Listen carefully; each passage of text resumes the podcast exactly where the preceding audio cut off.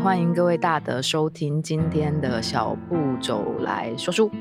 今天我们要介绍台湾一位非常著名的诗人余光中，但我不知道他会不会愿意被叫成台湾的诗人哦。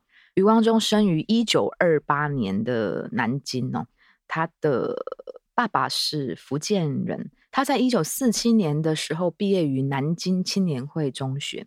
那同时考上了北京大学跟金陵大学，两所都是赫赫有名的名校哦。那因为那个时候已经开始在国共战争了，所以北方的情况很不安稳，所以他选择了去金陵大学的外文系就读。一九四九年就跟着国民政府撤退到了厦门大学。那在一九五零年的时候就来台湾，那考到了台大外文系。后来又去爱荷华大学修读了艺术的硕士学位哦。那他是一个非常著名的新诗诗人，在台湾新诗基本上被分为两大派别，一个叫做横的移植，一个叫做纵的继承。什么叫横的移植呢？因为新诗这种题材本来就是模仿外国的文学。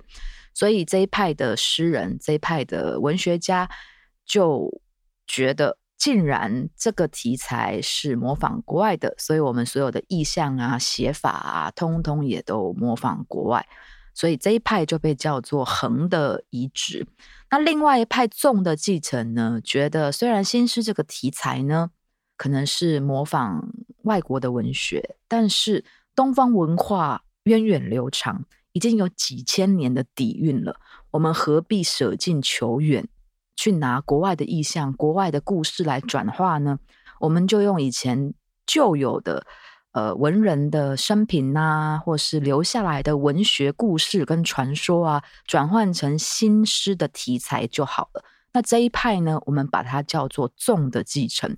那台湾纵的继承这一派，嗯。数一数二有名的，大概就是余光中了哦。不过近几年，余光中的评价很两极。那是因为在六七零年代的时候，发生了一个文学论战，叫做乡土文学论战。因为国民政府来台之后呢，大力的鼓吹反共文学哦，就是你一定要写什么啊，共产党多坏啊，我们有一天一定会打回去，这样反共文学。啊，著名的代表大概就朱天文、朱天心的爸爸朱西宁，他就是一个很有名的反共文学作家哦。到了可能五六零年代哦，台湾一群土生土长的作家就觉得，我们为什么要一直在呐喊一个遥远的、可能碰不到的目标，却视而不见我们身边正在遭受苦难的人们？所以他们把眼光放到了社会上。经济状况啊，或者是嗯，生活比较困难的人们身上，为他们发声，让他们明白，其实也有人可以体恤他们的苦处。那这一派呢，就被叫成乡土文学嘛，哈，因为他们大多写一些乡土的小人物。那这一派文学作品，当然一出来，获得蛮高的评价的嘛，大家都喜欢新鲜的东西。反共文学看久了也会觉得厌烦，于是他们就影响了可能一些比较有名的作家的地位啊，或者是生存。所以在一九七七年，余光中在《联合报》副刊发表了《狼来了》一文，他说这些乡土文学作家其实就是在写共产党的工农兵文学。当时有名的乡土文学作家，像陈映真老师啊、哈王拓啊，都因此遭受到了牵连。那个年代啊，如果说是共匪，或是你是为共匪发声的话，那个时候还不是叫共产党哦，叫共匪。那你的生命，或者是你的家族、你的亲人朋友，很有可能都遭受牵连嘛哦。所以他这个文章一出去啊，的确是造成了许多人一辈子不可逆的伤害。那是为什么他这几年的地位，或者是他这几年的评价有一些两极，就是因为这样。我甚至有听过学生下课跑来问我说，为什么他们学校的老师说余光中是王八或混蛋之类比较偏激的字眼啊？那大概都是因为乡土文学论战。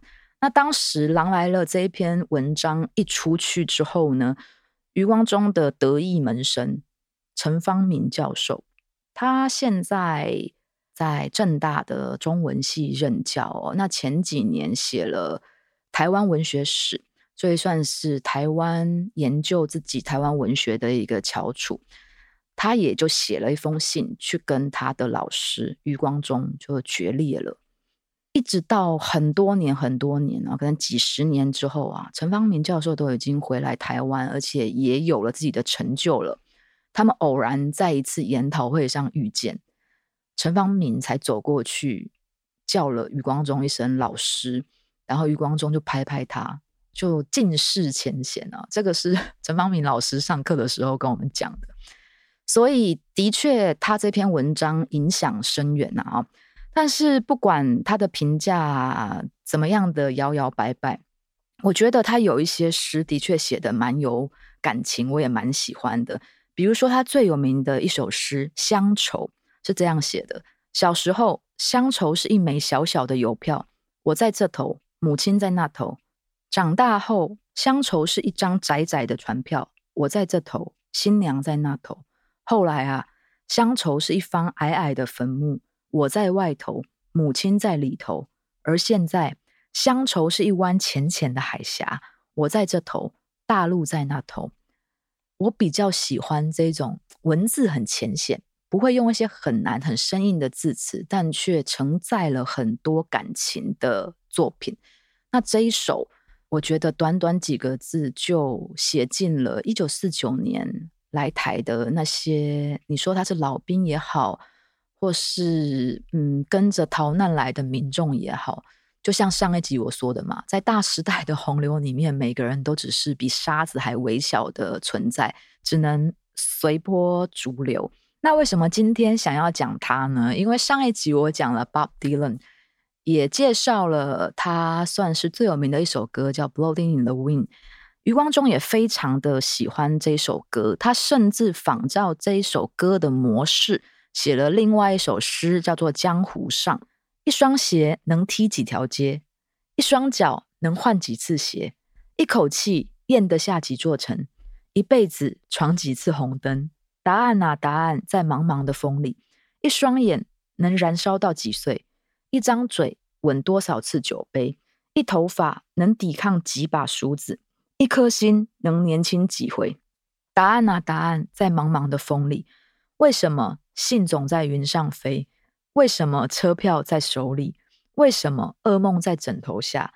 为什么抱你的是大衣？答案啊，答案在茫茫的风里。一片大陆算不算你的国？一个岛算不算你的家？一眨眼算不算少年？一辈子算不算永远？答案啊，答案在茫茫的风里。这首。啊、我觉得没有乡愁写得好啦，就是我自己觉得啦，我比较喜欢乡愁，但也算是他的名诗之一哦。那余光中除了写一些我们刚刚说的纵的继承，把李白呀、或是一些古代文人啊，古代的那些传说故事用新诗来表现之外呢，他还写了很多情诗。那只要是在台湾受教育的，应该都在课本上看过他的作品啊。梁实秋还称赞过他说：“他是右手写诗，左手写散文，成就之高一时无两。”所以，虽然嗯，他在政治上面的立场，或是当时的确做了一些事情，使得一些人遭受了无妄之灾，但是他有些作品还是蛮值得一读的。那今天推荐给大家，希望大家会喜欢。谢谢各位大德收听今天的小步走来说书，记得下载、分享、五星好评刷起来。拜拜，下一拜见。